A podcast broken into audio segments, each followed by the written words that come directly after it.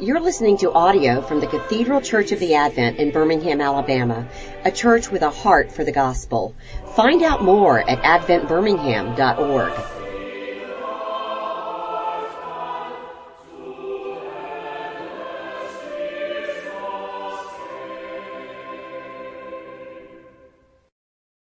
Heavenly Father, we pray that we would see Christ indeed in his totality and that our hearts might not see him in part but in whole. In Jesus' name we pray. Amen.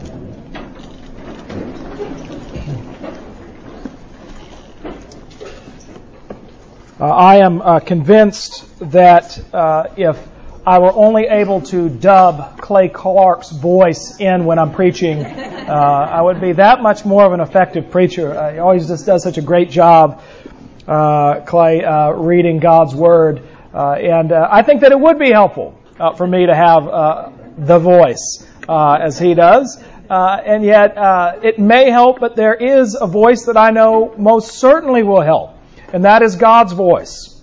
And that is the problem that we encounter in Mark's gospel today is Peter getting in the way of what God would say about Jesus, who he is and what he's come to do. This is a turning point in the ministry of Jesus because the disciples' eyes are opened to who he truly is. They see him as the Messiah. Peter declares it there in Caesarea Philippi amidst a great plethora of idols. Uh, this is the only area of Israel, other than a couple little coastal areas, that has been overrun uh, with uh, Greek or Roman uh, understandings of religion. And it's there that Jesus takes his disciples, and Peter nails it.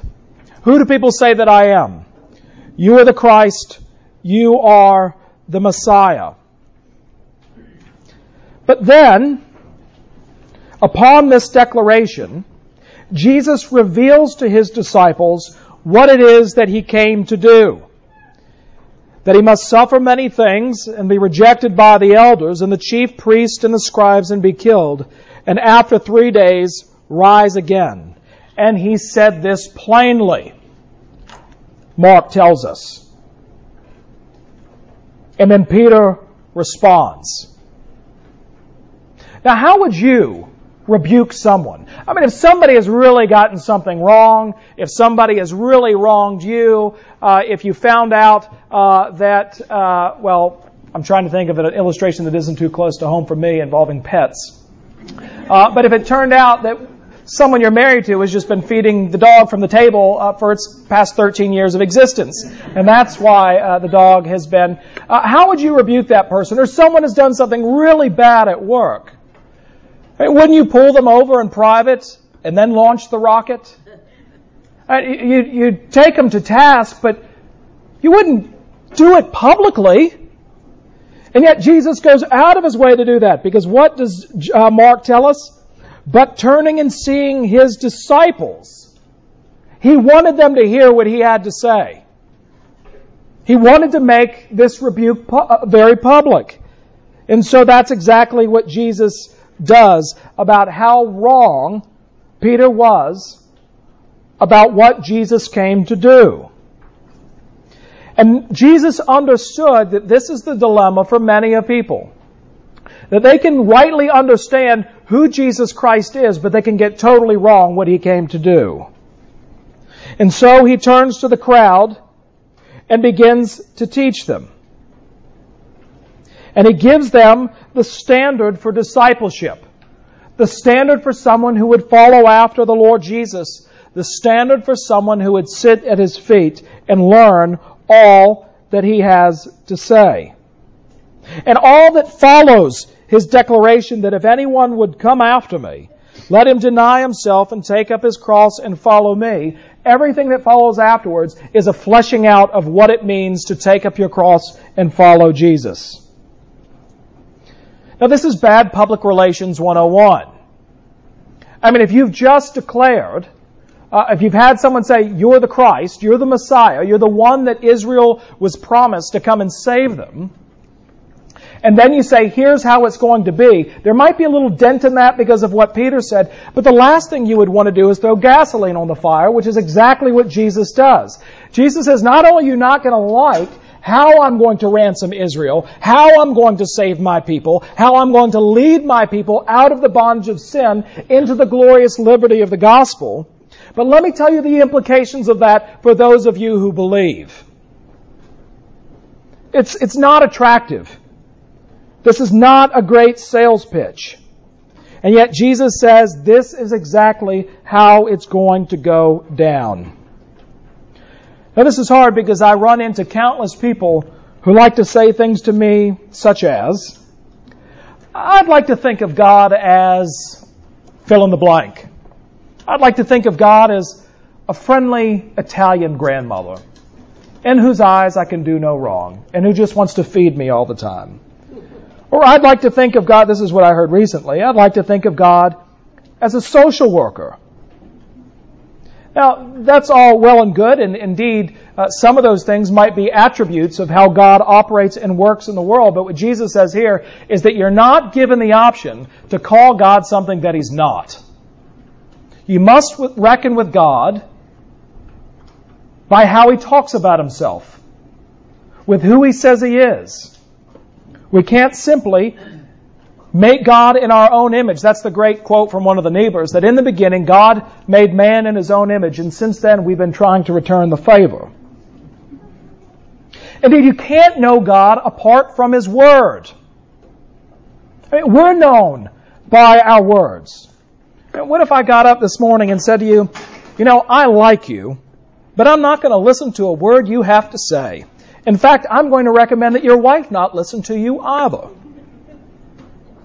You don't know anybody apart from how they express themselves through their word. And so in order for us to understand who God is in His totality, we have to understand who He is through His word. And that's why Jesus is saying what He's saying here.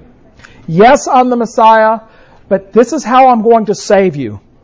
Through suffering and death and to be raised on the third day. And anyone who would get in the way of that is in league with Satan himself. And whoever wants to follow after me, this is what life is going to look like. Now, when I was in seminary, there was a family there uh, where the husband was training for ministry in England, and they had a son named Johnny. And little Johnny was the most despicable child I'd ever met in my life. Uh, ill behaved is not the way to describe him. It was awful. I, the stories that I could tell but would lose my job over of the things that this child would do. And I still have in my mind his mother's response to everything that little Johnny would do in the life of college. And it was, Oh, Johnny, no! I went to school in England, so that's my English accent. Uh, oh, Johnny, no! And, uh, and throughout all of college, Johnny would do something in a very public setting, and we could just hear his mother echoing down the hall, Johnny, no, Johnny, no, Johnny, no, as she took the child uh, out. Now, why was Johnny so ill behaved? Because even at five years old, he knew that his mother didn't mean what she said. But Jesus says here, God means it. But often, we act as if he doesn't mean it. Or at least that's what we believe. But God does mean it, and he doesn't simply take us by the hand and say, Johnny, no! Jesus is serious when he says, if anyone would come after me, he must take up his cross, deny himself, and take up his cross and follow me. But then he starts to talk with this, about what this looks like. Whoever loses his life for my sake in the Gospels will save it. What does it profit a man to gain the whole world and forfeit his own only his soul? What can a man give in return for a soul? Whoever is ashamed of me and my words in this adulterous and sinful generation, of him will the Son of Man also be ashamed when he comes in the glory of his Father and with the holy angels. He's got these dichotomies that he's working with. On the one hand, with Peter, who Jesus is and what he's come to do. And then we have uh, we have our lives and the gospel. And then we have uh, Jesus and his words. And that's really taking it to a whole new level. Because the first bit of that, I think that most of us could handle. Most of us can handle the idea of Jesus being a Messiah. Of one who loves the world so much that he came. Many of us are fine uh, with uh, having a, a life uh, that follows the teachings of Jesus.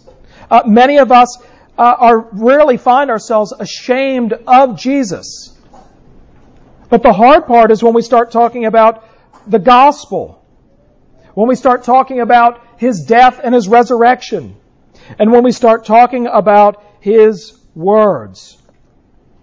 Again, very few of us have probably ever been in a situation where we've been ashamed of Jesus, although each and every single one of us has.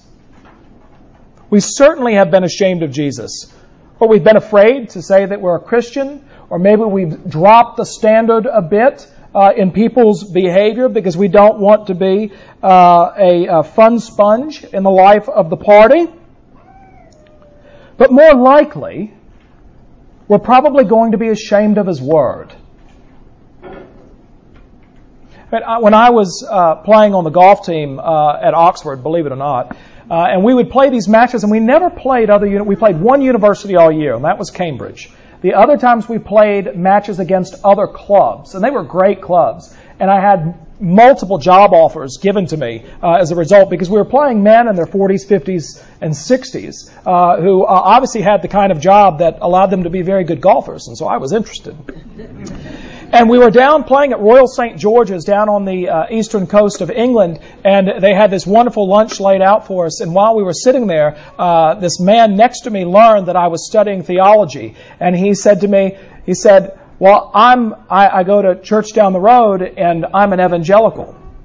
Now, what he meant by that was not like the people who are really into Donald Trump, uh, but what he's talking about is an evangelical is one who puts their full faith and trust in the Lord Jesus Christ and actually believes the Bible is God's Word and believes in telling other people uh, about Jesus in the sense that the Word was used uh, at the Reformation. And so he said, I'm an evangelical. And you saw a physical reaction from the people at the table who sort of froze. And he said, and if you're at Oxford, are you at Wycliffe Hall? And I said, Well, I am actually. And he said, Well, then that means you're an evangelical too. And everybody just sort of turned and looked at me that heretofore I had been harboring some disease that had never since had never surfaced uh, or uh, or emerged. Uh, it's fine to say I go to church and I'm a Christian, uh, but the moment that you say I actually take God's word seriously, that's where the cost of discipleship comes in, and that's when the pinch occurs. In the same way, if I was to go around to churches and say, Are you a Christian church? Well, of course we're a Christian church. Are you a gospel church? That's what Jesus is saying here. Well, what do you mean by that? Do you have front and center, consuming everything that you're about and who you are as Jesus Christ and Him crucified for sinners? We're not one of those churches. Uh, that's, that's other people. We tend to focus on whatever issue it might be that they want to focus on, but Jesus won't have any of it. He says, No, I'm looking for gospel churches, and I'm looking for men and women who are not ashamed of my words. And so Jesus asks, What am I going to find when I come back? What am I going to see? What am I going to encounter? Uh, this summer, I had the opportunity to travel uh, to multiple sort of pilgrimage sites.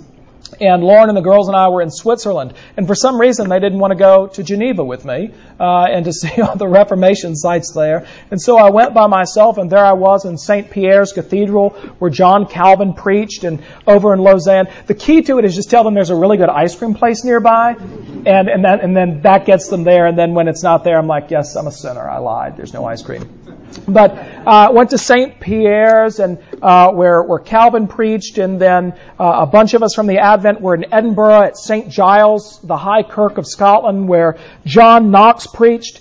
And every time I go into one of those churches, I wonder, are they the same gospel preaching churches they were under Calvin and Knox? What kind of church are they today? Because it's not a guarantee. What will the Lord Jesus Christ find here at the Church of the Advent when he comes back? Will he find a people committed to the Lord Jesus Christ and his gospel? And when he uses the word ashamed, what he really means is to not acknowledge. If we're not willing to acknowledge who Jesus really is and what he's come to do, how can we expect him to acknowledge us? And he knows who he's preaching to because he says this adulterous and sinful generation. He's not talking about licentiousness. That's not what he's, he's not talking about uh, sexual sin. He's using the same imagery that is used time and time throughout the Old Testament of God being the husband to his wife Israel. Jeremiah talks about this at length. We see it most clearly played out in, uh, in Hosea, where God says to Hosea, I want you to marry a prostitute named Gomer. I mean, I'd make God repeat that a couple times. And why did God have Hosea marry that prostitute named Gomer? Because he wanted people to see his faithfulness to a generation, to a people that were unfaithful to him. People who would forsake his covenant love and go their own way. Oftentimes, and I've already mentioned it before, this idea of the cost of discipleship that is inextricably linked uh, to uh, this passage. But praise God, we didn't just launch into whoever would come after me, let him deny himself we also included the passages about Peter's declaration and Peter's renunciation uh, when he is then rebuked by the Lord Jesus. Because do you know what the real cost of discipleship is? What does it cost for you to follow the Lord Jesus Christ? It costs Jesus life. That's the cost. The cost that has been incurred by God Himself and the bill has been paid in full. Because the bottom line is that most of us do find ourselves ashamed of Jesus. We find ourselves ashamed of His Word.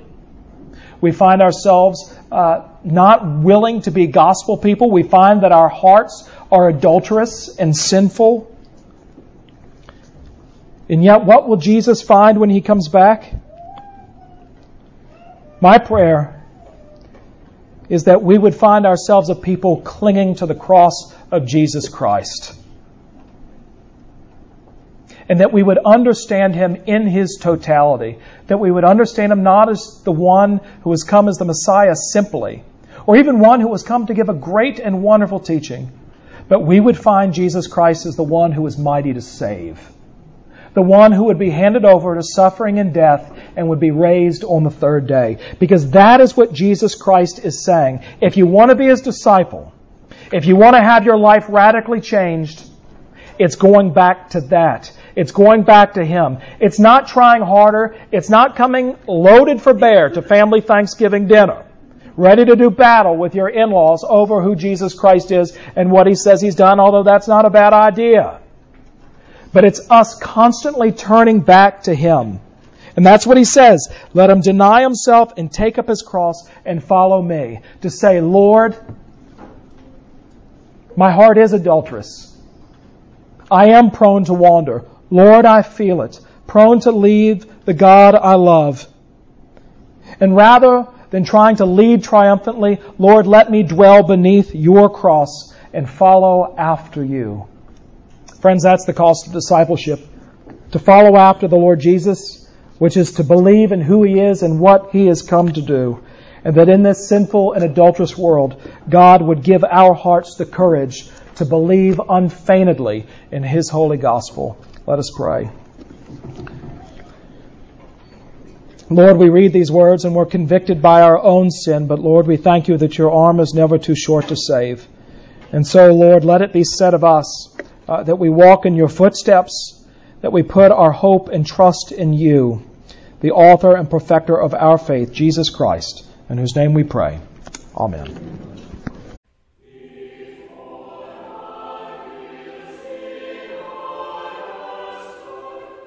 You've been listening to audio from the Cathedral Church of the Advent If you live in Birmingham or find yourself visiting, we hope you'll join us at one of our Sunday services. Find out more at adventbirmingham.org.